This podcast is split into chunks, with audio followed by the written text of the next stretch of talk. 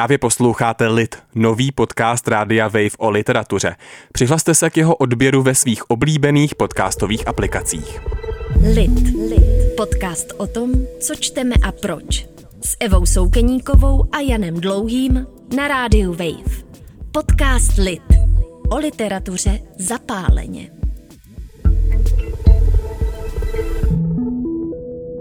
Posloucháte Lit, nový podcast Rádia Wave o literatuře, který moderuje já, Jan Dlouhý, střídavě s Evou Soukeníkovou a vůbec prvními mými hosty jsou Bára Voříšková, publicistka, která píše třeba pro Vogue, přispívá do Respektu nebo A2, ahoj.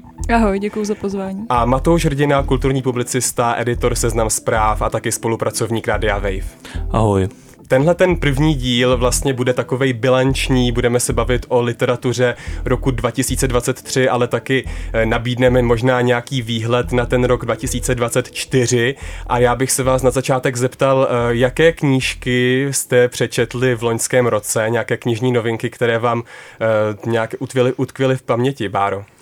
Tak já si myslím, že ten minulý rok uh, byl, co se české literatury týče, hodně silný a kdybych měla takhle odpalit na začátku nějaké tituly, tak za mě jsou to určitě Rozložíš paměť od Marka Turčíka, Těla Kláry Vlasákové nebo Srpny od Jakuba Stanjury.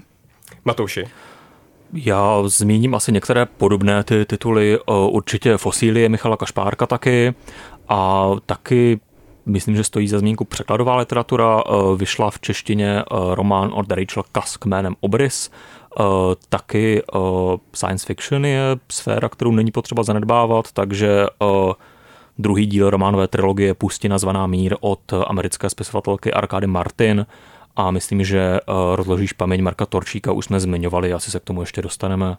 No, my jsme ho zmiňovali už v našem vlastně žebříčku těch top knih podle Rádia Wave, který vyšel uh, na začátku prosince a byly tam i knihy, o kterých jste teď oba dva taky mluvili, tak když se na tuhle tu mozaiku podíváme společně, můžeme z toho vyvést nějaký paušální závěry nebo můžeme to nějak charakterizovat? Myslíte si, že to něco vypovídá, že tyhle ty knihy vlastně, že se o nich mluví a že je máme v té paměti? Uh, tak mně přijde, že to ukazuje, že se ta česká literatura konečně posouvá někam dál mimo takovéto komfortní psaní o minulosti, jestli se tomu tak dá říct, a otevírá témata, která se třeba už delší dobu řeší v zahraniční literatuře, jako ve francouzské, americké a tak dále. A myslím si, že to je vlastně dobrý posun, že se konečně jako posouváme k nějakým i aktuálnějším tématům, ale není to na úkor zase kvality toho psaní.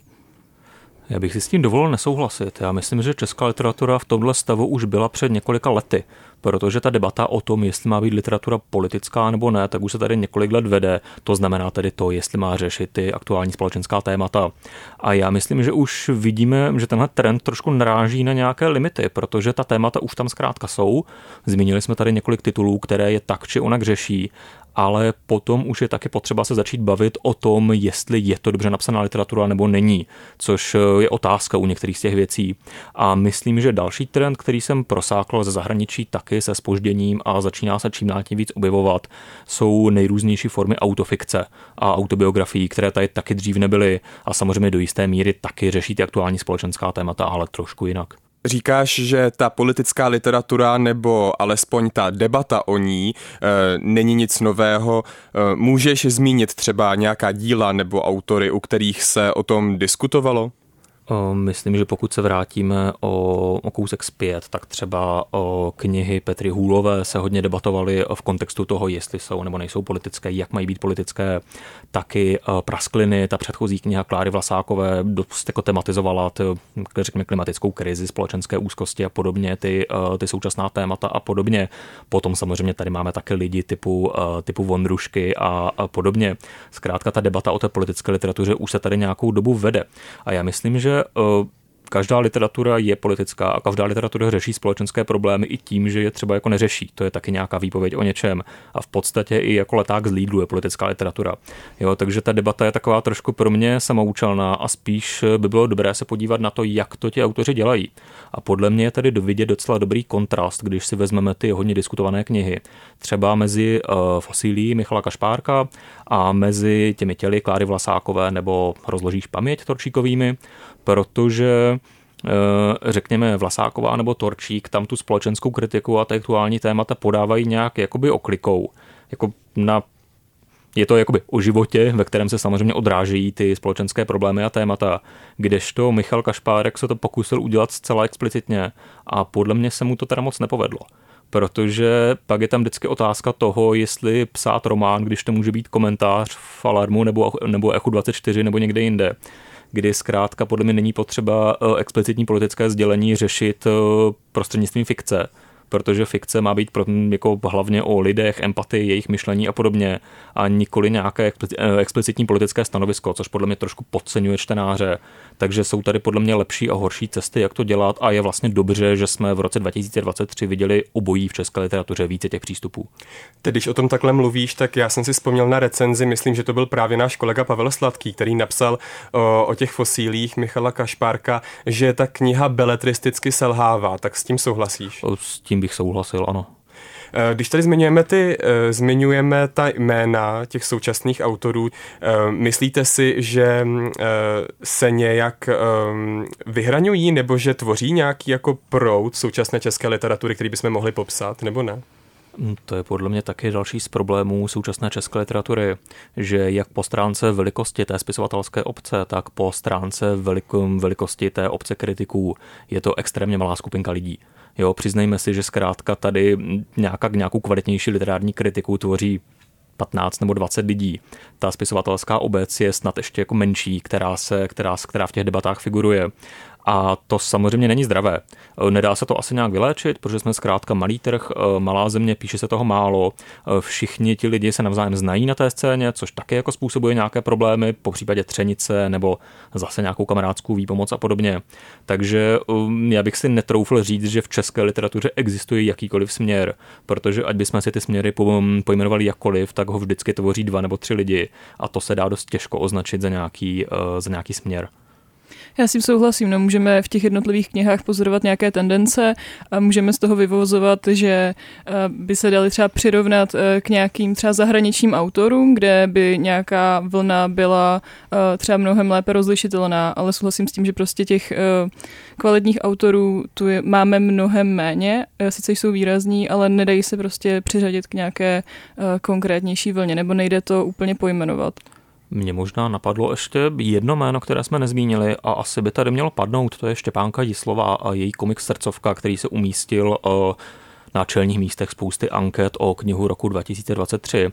A pokud teda pominu to, že je komiks, kde ta publikace má nějaký svůj specifický význam na tomhle poli, tak eh, obecně to je příznak nějakého trendu, protože pro mě to byla eh, v tom roce 2023 aspoň vlastně jediný příznak uh, nějaké skutečně mladé literatury, která řeší nějaká generační témata, řekněme mileniálská nebo generace Z, na rovině toho, řekněme, té každodennosti životní, bez nějakého i explicitního i implicitního politického sdělení. A to nám tady také podle mě chybí. Zkrátka v úvozovkách obyčejné příběhy, které jsou nicméně literárně zpracovány na velice, eh, na velice dobré úrovni. Myslíte si, že v literatuře teď upouštíme od nějakého experimentu nebo ohledávání jejich hranic a vracíme se zpátky ke psaní o normálních lidech, třeba právě jako ta oblíbená Saliruny? Já se přiznám, že já Sally Rooney opravdu jako nemám rád eh, velmi, na rozdíl od valné většiny literárních kritiků, protože podle mě to velice, ona je skvělá stylistka, to je jako výborná literatura, nicméně je za mě trošku přeceňovaný právě ten její společenský a politický rozměr, protože to je prostě v podstatě jako romance zabalená do hávu kvalitní literatury, je to teda nic proti romanci, to je dost podstatný a dobrý literární žánr. A jako jasně, jsou tam lidi, kteří jsou bohatí a chudí a odehrává se to v nějaké konkrétní době a ti lidi mají nějaké vztahy takové, jaké dneska mladí lidi mají a podobně, ale jako to ještě není nějaký, jako, nějaké rafinované politické sdělení. Takže já bych v tomhle Seliruny úplně nepřeceňoval. Ona podle mě trošku míří na nějakého hodně nízkého společného jmenovatele v rámci té čtenářské obce. A samozřejmě je to anglofonní autorka, která se pohybuje v naprosto, eh, v naprosto jiném prostředí. Ale když se vrátím zpátky k té tvé otázce, jestli nesměřujeme od osahávání hranic literárního experimentu zpátky teda k těm uh, příběhům. Já si jako neuvědomuju, neuvědomuju, že bych v té české literatuře uh, si vzpomněl na moc teda lidí, co by nějak opravdu ohmatávali ty hranice té literatury toho experimentu. To by jako bylo fajn, kdyby tady někdo takový byl, ale teďka si opravdu na nikoho nevzpomenu minimálně z toho roku 23 teda. Já teda zase nesouhlasím s tou Sally Rooney, protože mě třeba eh, hodně baví, i když jako chápu tu kritiku a podle mě je úplně legitimní. A s těmi hranicemi, no mně přijde, že právě třeba ta rozložíš paměť eh, je svým způsobem aspoň trošku experimentální, eh, pracuje se tam s nějakým proudem vědomí a to mi přijde, že právě v české literatuře moc není. No. A, a souhlasím s tím, že právě mi nepřijde, že by se tady moc experimentovalo, ale mám pocit, že ty knihy, které tady vyšly, tak by tomu mohly otevřít uh, cestu co ty a ta každodennost a ty příběhy těch obyčejných lidí. Já vím, že ty jsi zmiňovala, ty jsi zmiňovala tu Kláru Vlasákovou a těla, to jsou vlastně, vlastně jakoby příběh o, o ženách a jejich tělech, uh, tak um, je to, uh, je to to, co je na tom sympatický, že to je tak obyčejný? Mm, já nevím, jestli bych to nazvala, že to je jako tak obyčejný, protože záleží na tom taky, co považujeme jako za obyčejný, ale přijde mi právě super, že se posouváme od nějakého jako um, úžasného literárního hrdiny, nějakého jako mystického literárního hrdiny právě jako k obyčejným lidem a, a ukazujeme tím, že právě ty jejich příběhy jako nejsou zase tak jednoduchý a můžeme právě jako na tom ukázat i nějaký, uh, nějakou společenskou tendenci a dáváme právě těm lidem nějakým způsobem prostor, protože ať už, je to, ať už se podíváme na veřejnou debatu, tak je tady velká skupina lidí, kterou nikdo nezastupuje. A přijde mi, že právě uh, naši autoři tím teď dali těm lidem svým způsobem prostor nebo nějaký hlas, a kterým oni můžou promlouvat ke čtenářům a právě i k lidem, kteří by vlastně na ně třeba mohli pohlížet z vrchu. Eh, dostávají teda podle vás teď eh, v poslední době hlas třeba nějaké jako utlačované skupiny nebo nějaký minority? Mm, jo, já si myslím, že, mm, že ten hlas jako dostávají v podstatě všechny ty tituly, které jsme řešili, tak vypráví tu, tu realitu z pozice, ať už tedy žen, co teda úplně není menšina, ale v podstatě v rámci literatury ano, bohužel, eh, nebo z pozice LGBT lidí eh, a tak dále. Takže jakoby jo, ale myslím si, že je dobré se na to dívat tak, že mm, zkrátka, jestli ty příběhy jsou nebo nejsou zajímavé protože oni zajímavé jsou, proto si zaslouží vyprávět a to je dobře, ale já myslím, že mm, taky část té české literární obce a kritiky eh, mm, logicky to, co člověk dělá, tak si myslí, že je to důležité a že trošku přeceňuje důležitost té literatury. Já si nemyslím, že umění eh, je ten, eh, ta věc, která nějak zásadně mění společnost nebo která má ten potenciál. Jo, ta představa, že někdo napíše nějaký román, ve kterým ukáže, jak žijou chudí nebo jak žijou kvír lidi a podobně, a to teda způsobí nějakou velkou společenskou debatu a nějaké změny, tak jako to je představa někdy z konce 19. století. A já si nemyslím, že bychom jako v téhle situaci byli, protože máme taky nějakou pestrou mediální scénu a podobně, která tyhle věci řeší. A myslím si, že je škoda, že autoři vlastně sami sebe někdy limitují eh, tím, že se snaží jako dost tvrdošíně teda popsat nějakou společenskou realitu a včetně třeba toho, že tam jako didaktivně popíšou nějaká řešení, co by se s tím mělo dělat a podobně, což třeba trošku čiší z toho, z toho Michala Kašpárka. A to si myslím, že není úplně podstatné, protože pokud se ten příběh prostě zajímavě popíše, tak to jako upoutá, člověk si z toho odnese nějaká fakta o tom, jak lidi žijou nebo nežijou a přemýšlí a to je dobře, ale tam vyvolá to nějaké emoce a tam podle mě hranice a možnosti literatury končí a neměli bychom to zase jako tak přeceňovat. Jo, to je vlastně svým způsobem pravda a zároveň si myslím, že um, když si vezmeme, jaký lidé čtou literaturu, tak ty lidé taky prostě pochází z nějakého prostředí nebo můžou se uzavírat do určitých bublin a svým způsobem tyhle, tyhle témata, ty bubliny můžou alespoň trošku propíchnout. Lit, lit, lit s Janem Dlouhým na rádiu Wave. Jaká jsou vaše přání, co se týče, uh, co se týče české literatury? Když budeme dávat třeba uh, nějaký ten výhled na ten letošní rok, co byste si přáli, aby tady vznikalo, nebo aby ty lidi tak tvořili, nebo přemýšlíte nad tím takhle vůbec? No já bych strašně chtěla vidět fakt jako něco experimentálnějšího, něco, co se úplně, um, co prostě překračuje právě ty hranice literatury, když to řeknu takhle jako blbě. A něco, co se jako nebojí uh, narušit ten proud, který se tady nějakým způsobem jako ustál, taková, také to jako eh, pohodlné psaní. Prostě zkusit něco opravdu jako úplně jako jinýho. A nějaká jako velká věc, která jako otřese tím jako mediálním mainstreamem, nebo aby to bylo spíš pro eh, nějakou tu úzkou skupinu eh, náročných čtenářů, pro tu literární obec? No, tak uh, teď je otázka právě, jestli jako nějaká experimentální literatura se může zavděčit mainstreamovému čtenáři, což jako většinou to tak nebývá. Takže to se asi nedá úplně říct, no. Na to už je co ty? Já s tím souhlasím. Samozřejmě ty experimenty potřebujeme na, na poli téhleté jakoby i když to už dávno není pravda, téhle jakoby vysoké literatury té fikce. Co si myslím, že je druhá věc, tak potřebujeme zkrátka zlepšit tu literární úroveň stylistickou těch věcí, což je není jenom práce těch spisovatelů, ale hlavně editorů a nakladatelů, kteří na to musí dbát. Eh, chybí nám tady žánrovky kvalitní.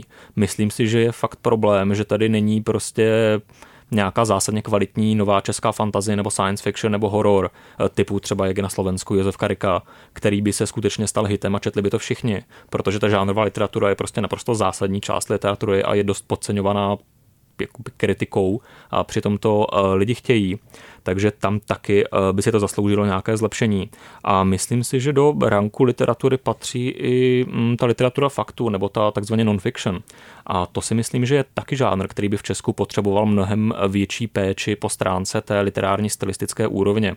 Já jsem se díval na, um, na tu anketu deníku N, který tam má speciální um, sekci pro non-fiction literaturu a umístila se tam hodně uh, feministických knih, třeba Proč jsme tak naštvané od Čárky Humphrey a dalšího kolektivu uh, od Sylvie Lauder v pasti pohlaví uh, Jarkovská Lišková, feministkou snadno a rychle, také knihy o Vojtěcha Pecky, o klimatu a podobně.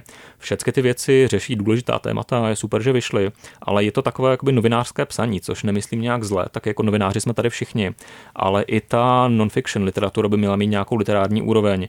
A jde to třeba vidět na tom, když pak Jaroslav Rudiš napsal teďka své tady v českém překladu návak použití železnice kde ta úroveň je prostě někde úplně jinde, protože to prostě napsal jakoby eh, vypsaný spisovatel a jde to vidět. A podle mě třeba typicky, když se podíváme do zahraničí, tak v té uh, angloamerické tradici vychází, je ta tradice té eseistiky a vychází literárně opravdu pořád mimořádně kvalitní non-fiction, kterou u nás nemáme protože to, co u nás vychází v tom ranku té non-fikce, tak v podstatě vypadá jako rozšířenější, jako novinové reportáže nebo nějaké jako články jako z tisku, což je prostě málo. E, ty věci se musí komponovat trošku jinak a to u nás podle mě docela chybí. E, třeba mm, teďka na žebříčcích e, americké, britské nejlepší literatury za rok 2023 byl hodně často zmiňována kniha jménem Fire Weather od Johna Valianta, která se vlastně uh, má klimatické téma, řeší uh, požáry, ale řeší jakoby to, jak nějaký obrovský lesní požár v roce 2016 zasáhl město v kanadské provincii Alberta a co se tam všechno stalo. A vlastně to zásadní globální téma je řešeno na průřezu nějakého, nějaké konkrétní události, nějakých konkrétních lidí, kde jsou ty příběhy a je to zkrátka vystavěno trošku jako literární formou, což prostě takhle dobrá nonfik jako by měla vypadat. A v Česku takových věcí moc nevychází. Mimochodem ten kontrast jde vidět velice dobře, i když se podíváme na ty překladovky, které vycházejí v nakladatelství Absint, kde jde taky vidět úplně jiný přístup k té nonfikci, který v Česku bohužel zatím moc, eh, moc není. Ale proč? Máš nějakou fantazii? Eh, proč to tak není? Myslím si, že je to, mm, že to má ekonomické příčiny, protože eh, jako obecně, jako v literatuře obecně, podívejme se na to, kolik je v Česku spisovatelů, kteří se živí jako full-time spisovatelé jako z těch lidí, které jsme tady vyjmenovali, tak v podstatě nikdo. Většina těch lidí má nějaký jako takzvaně civilní zaměstnání, po případě to teda můžou být matky na mateřské nebo podobně, ale jako lidí, co by se živili vyloženě psaním, tak je hrozně málo. A pak samozřejmě tomu věnují mým péče, pak jde taky vidět, že jako tuším, že když se teda objeví nějaký obstojný autor a obstojná věc, tak místo toho, aby mu to eh, v tom nakladatelství hodili na hlavu s editem s tím, ať to přepíše znova a líp, tak mu to samozřejmě publikují, protože to chtějí. Takže tam ta kvalita taky, uh, taky klesá. A jde to vidět eh, u té nonfikce taky v tom, že běžně v tom západním kontextu tu nonfik píšou lidi, co se na to specializují a jsou to vyloženě spisovatelé nonfikce, kde v to u nás to jsou většinou novináři, kteří to dělají jakoby bokem, protože ta scéna v tom, na, na té mediální scéně, ta situace není moc dobrá, takže si snaží dělat jméno a peníze někde jakoby jinde. A pak samozřejmě je to taky jen takové jako polovičaté a pro ty lidi je to jenom nějaký doplněk jejich práce a jde to na tom poznat.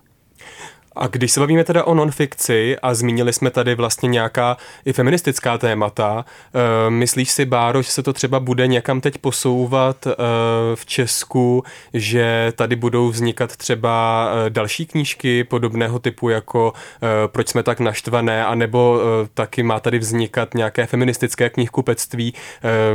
Jaký je tvůj názor na tohle, nebo myslíš si, že v tom je nějaká budoucnost? Mm, nevím, jestli to nutně znamená, že tady budou vznikat další knihy, ale uh, myslím si, že to alespoň může otevřít jako další debatu o tom, proč, pro, jako jestli potřebujeme feminismus a proč potřebujeme feminismus. Uh, jestli potřebujeme feministické knihkupectví, uh, já si myslím, že každý feministický knihkupectví je dobrý. Uh, jestli ho potřebujeme, uh, to je otázka. Uh, zase myslím si, že to bude cílit na strašně úzkou skupinu lidí jaký to bude mít konkrétní přínos, to ne, jako třeba jako pro širší uh, společnost, to jako se asi můžeme shodnout na tom, co říkal Matouš, že prostě ta literatura takhle uh, hodně nezahýbe tou společností, ale já si myslím, že vlastně jakákoliv debata o feminismu a jakékoliv jako pronikání do toho mainstreamu uh, je podle mě super. Lit. Lit. O literatuře zapáleně. Eh, když se bavíme o otvírání debat, tak já připomenu eh, literární kauzu Alena Moršteinová versus eh, Toybox. My jsme o tom mluvili právě v tom našem žebříčku nebo přehledu knih 2023 podle rádia Wave. Jenom připomenu, že šlo o kauzu, kterou vyvolal text Evy Klíčové, která poukázala na podobnost té nové knihy Les v domě Aleny Moršteinové s osobním příběhem výtvarnice Toybox, o kterém tom příběhu psala na Alarmu pár let předtím. Eh, jak byste to konkrétně vnímali? Eh, teď nemyslím, na čí straně stojíte, nebo co si o tom myslíte, kdo má pravdu a kdo ne, ale spíš, eh, jestli tu kauzu vnímáte jako přínosnou, nepřínosnou. Já jsem to asi vnímala hlavně jako selhání komunikace ze všech stran. Samozřejmě na to mám nějaký názor, ale ten teď vůbec není důležitý. Ale myslím si, že jako přínosné to určitě v něčem bylo, protože mi přijde, že to zároveň vyvolalo další debatu o, o tom, o nějaké jako etice literatury a etice spisovatelství a myslím si, že právě letošní rok přinese spoustu dalších debat. Uh, viděli jsme to právě třeba teď na H7O, kde se debatuje o tom i o literární kritice, a mám pocit, že tahle kauza vyvolala nejen diskuzi o literatuře, ale právě i o literární kritice. Já s tím souhlasím, jako je dobře, že se o té literatuře debatuje, ať už je tou příčinou té kauzy cokoliv. To je jedna věc. Druhá věc je to, že tady taky jde cítit jako velká potřeba eh, kritiky a i některých autorů, aby ta, mm, aby ta debata byla. Jakože to v podstatě tu debatu kolem toho rozdmíchala, zkrátka ta touha potom, aby debata byla. A co si myslím, že je taky podstatné, ale je to, abychom se skutečně bavili o tom, co nás pálí a nebrali si tady nějaké zástupné symboly jako ta debata o nás nebyla jenom o tom, jestli tam došlo k nějaké inspiraci nebo plagiátu nebo podobně, ale v podstatě to byla zase tady ta politická debata jako levice a pravice nebo toho progresivního a konzervativního tábora, kdy samozřejmě teda jakoby Toybox byla eh, šampionkou toho progresivního tábora, Monsteinová toho konzervativního a ti lidi si našli nějaký zástupný symbol, na kterém se jakoby střetnout, ale o který už asi jako ve výsledku až tak úplně nešlo. A já si myslím, že je úplně v pohodě se hádat o tom, jestli literatura má být progresivní nebo ne a pravicová a nebo levicová a tak pojďme si to jako říct otevřeně a bavit se o tom a nevybírat si zbytečně nějaké zástupné symboly, eh, na základě kterých se kolem toho ty střety povedou. No ale jak to potom udělat? Já si myslím, že uh, pak je to docela těžký uh, nějak, nebo teď, teď to neříkám, protože bych jakoby s tím souhlasil, že si máme vybrat uh, obětního beránka a uh, potom uh, veškerou tu diskuzi teda uh, odhrávat nad tím, ale um, co by teda bylo, co by teda bylo to, um, ten impuls, který, který by vyvolal nějakou takovouhle jakoby diskuzi, jak, nebo jak by potom měla vypadat? Já na to nedokážu odpovědět, protože mě ta debata prostě moc nezajímá takže jako já bych ji rád jako pozoroval, kdyby vznikla, ale jako... Nepřidal by si do ní ne, ne, Nepřidal bych do ní nic, jako a ne, ne, nemám potřebu do ní nic přidávat, takže asi nedokážu odpovědět na to, jak a proč by, by měla vznikat. Báro, ty by si přidala? Uh, no mně přijde problém, nebo přijde mi to jako problém doby, protože žijeme v digitální době, kdy je strašně snadno, snadné na něco reagovat a každý má pocit, že se ke všemu musí vyjádřit a zapomínáme na to, že nemusíme mít uh, na všechny věci svůj názor a když ten názor máme, tak ho nemusíme hned v, ná, v návalu emocí jako střílet třeba na Facebook, kde hodně těchhle z těch literárních uh, diskuzí a štvanic probíhá. A mě by vlastně, já bych strašně chtěla vidět, aby se, uh, kdyby se ty lidi sešli třeba jako v panelové diskuzi, která by byla moderována někým, kdo se na to opravdu jako připravil a není tak jako zatížený těmi emocemi, není do toho nějakým způsobem um, jako zainteresovaný. A myslím si, že by to bylo mnohem plodnější a mohli bychom se právě dostat jako uh, k hlubším tématům, než o tom uh, vlastně jako kdo koho nemá rád a kdo má rád a kdo se vlastně chtěl jako do toho sporu dostat, aby si potom třeba vyřídili jako nějaké osobní účty. Má česká literární kritika nějaký smysl nebo nějakou budoucnost? Já si myslím, že budoucnost určitě má a je dobře, že se debatuje právě i o literární kritice nebo literární publicistice, protože ten kritik nebo publicista je často tím mostem mezi čtenářem a tou knihou. A pokud tady budeme mít kvalitní literární publicistiku, tak máme i šanci, že se ta literatura dostane k více lidem. No, k tomu se dá dodat jenom to, že je potřeba ty literární kritiky zaplatit, eh, což tady ostatně v posledním roce eh, intenzivně řeší ta iniciativa Načením nájem nezaplatíš a další podobné, eh, další podobné aktivity, kdy zkrátka tady literární kritika jako nemůže existovat v situaci, kdy drtivá většina českých mainstreamových médií nemá žádné kulturní rubriky, po případě je to tvoří jako jeden editor a pár externistů a to je všecko. A takže ta kritika prostě není, to je jedna věc. A pak samozřejmě máme nějaké jako malé literární časopisy a platformy, které ale bohužel jako neprosáknou do té eh, mainstreamové diskuze, je to takové trošku ghetto. A je to ještě podle mě horší v tom, že aby fungovala nějaká skutečně jako živá a přínosná jako scéna té literární kritiky, tak ona musí být, musí mít nějakou diverzitu a musí být pestrá. A to si myslím, že je problém, protože ono se tady hodně debatuje o tom, že v té kulturní žurnalistice je málo mladých lidí, kteří tam nemají ty možnosti a podobně. Ano, to je pravda, ale jakoby i kdyby tam byli, tak to ještě nespasí celou tu věc, protože ono to musí být diverzní i věkově a názorově. A to tady prostě taky nemáme. Tady jako není nějaký mezigenerační přenos zkušeností a my tady prostě nemáme relevantní kritiky nebo dost relevantních kritiků, jako čtyřicátníků, padesátníků, šedesátníků, sedmdesátníků a takhle postupně jakoby generačně, kteří by mezi sebou vedli nějakou pestrou a živou debatu. Je to spíš jako pár takových různě starých generačních skupin, které se když tak střetávají, ale není tady prostě nějaká dlouhá tradice, nějaké široké obce literární kritiky, která by si předávala názory tradice a nějak se, nějak se organicky rozvíjela, a to je taky problém. No. No myslíte, že tím trpí i ta literatura samotná, nebo jenom literární kritika?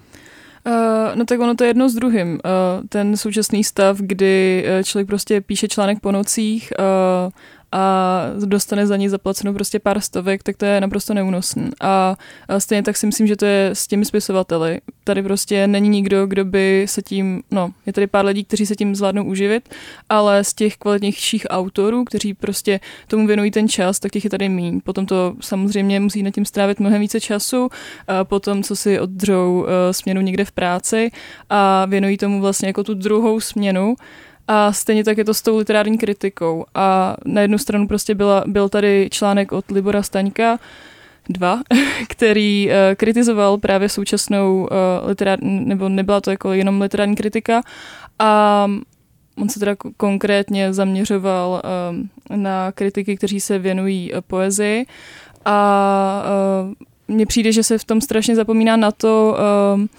jaké mají uh, ty lidé podmínky a že často, uh, když teda už píšete, tak uh, nejste většinou jako zaměstnaný u žádného média a věnujete tomu ten svůj volný čas.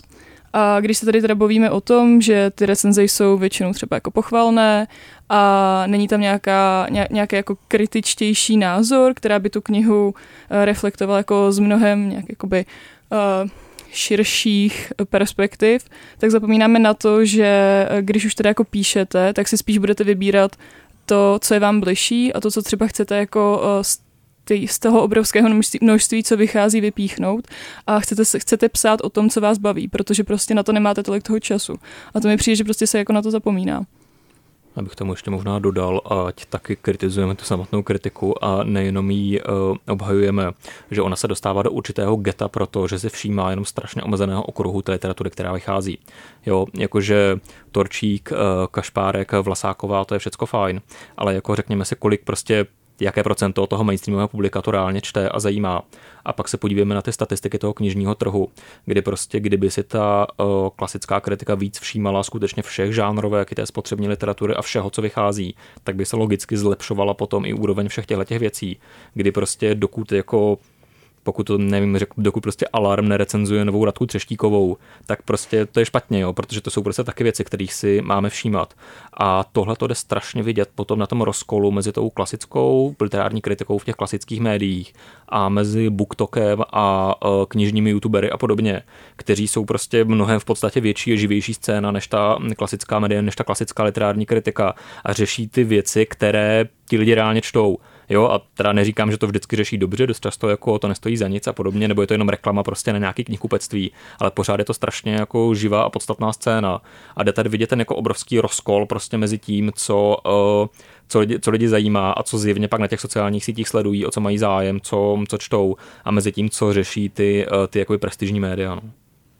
Já nevím, jestli se to měli stejně, eh, když ale vyšla ta recenze na novou knihu Radky Třeštíkový, tak mně to právě tak přišlo, že i ty kruhy, které mám kolem sebe, ta moje sociální bublina se najednou o té knižce začala bavit, pár lidí z nich eh, si to dokonce i přečetlo a i mě to vlastně zaujalo a Radka Třeštíková trochu jako stoupla v mých očích, takže já s tímhle tím souhlasím a, a taky bych si přál, aby to možná takhle bylo. Hmm, určitě. Jo, jako myslím, že o, dá se zmínit třeba i jiný příklad na scéně komiksu, kdy uh, jako velkou část jako českého komiksového trhu tvoří manga. A já si fakt jako nepamatuju, kdybych v nějakých jako v klasických médiích četl recenze uh, na nějakou novou mangu zajímavou, která vychází. Jako jsou tam nějaké řídké výjimky, třeba ČT20, ČT Art občas něco takového má na tom webu nebo tak, ale je toho fakt málo. Jo, a zase máme tady třeba srdcovku Štěpánky Jíslové, což je zjevně věc, která dostane všechny ceny a bude mít zahraniční vydání a podobně, ale pořád třeba velkou část toho komiksového trhu bude tvořit něco úplně jiného, co vůbec neprosákne do toho mediálního mainstreamu a řeší se to jenom na nějakých zájmových webech. A to je taky špatně. A úplně stejně bychom pak mohli mluvit o té fantazie, science fiction, hororu a podobně.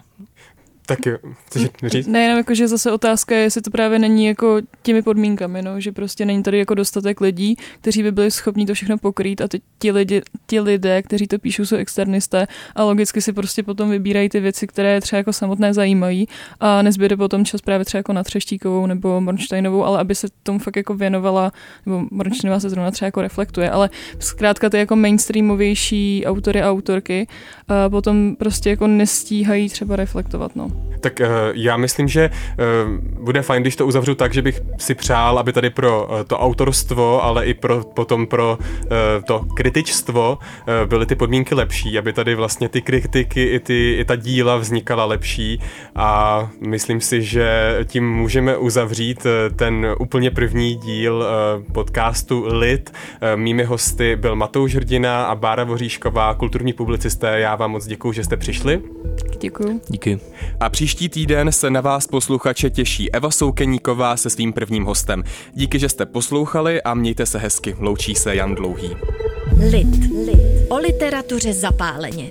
Podcast Jana Dlouhého a Evy Soukeníkové o tom, co čteme a proč. Lit. Poslouchejte na webu Rádia Wave nebo jako podcast kdykoliv a kdekoliv.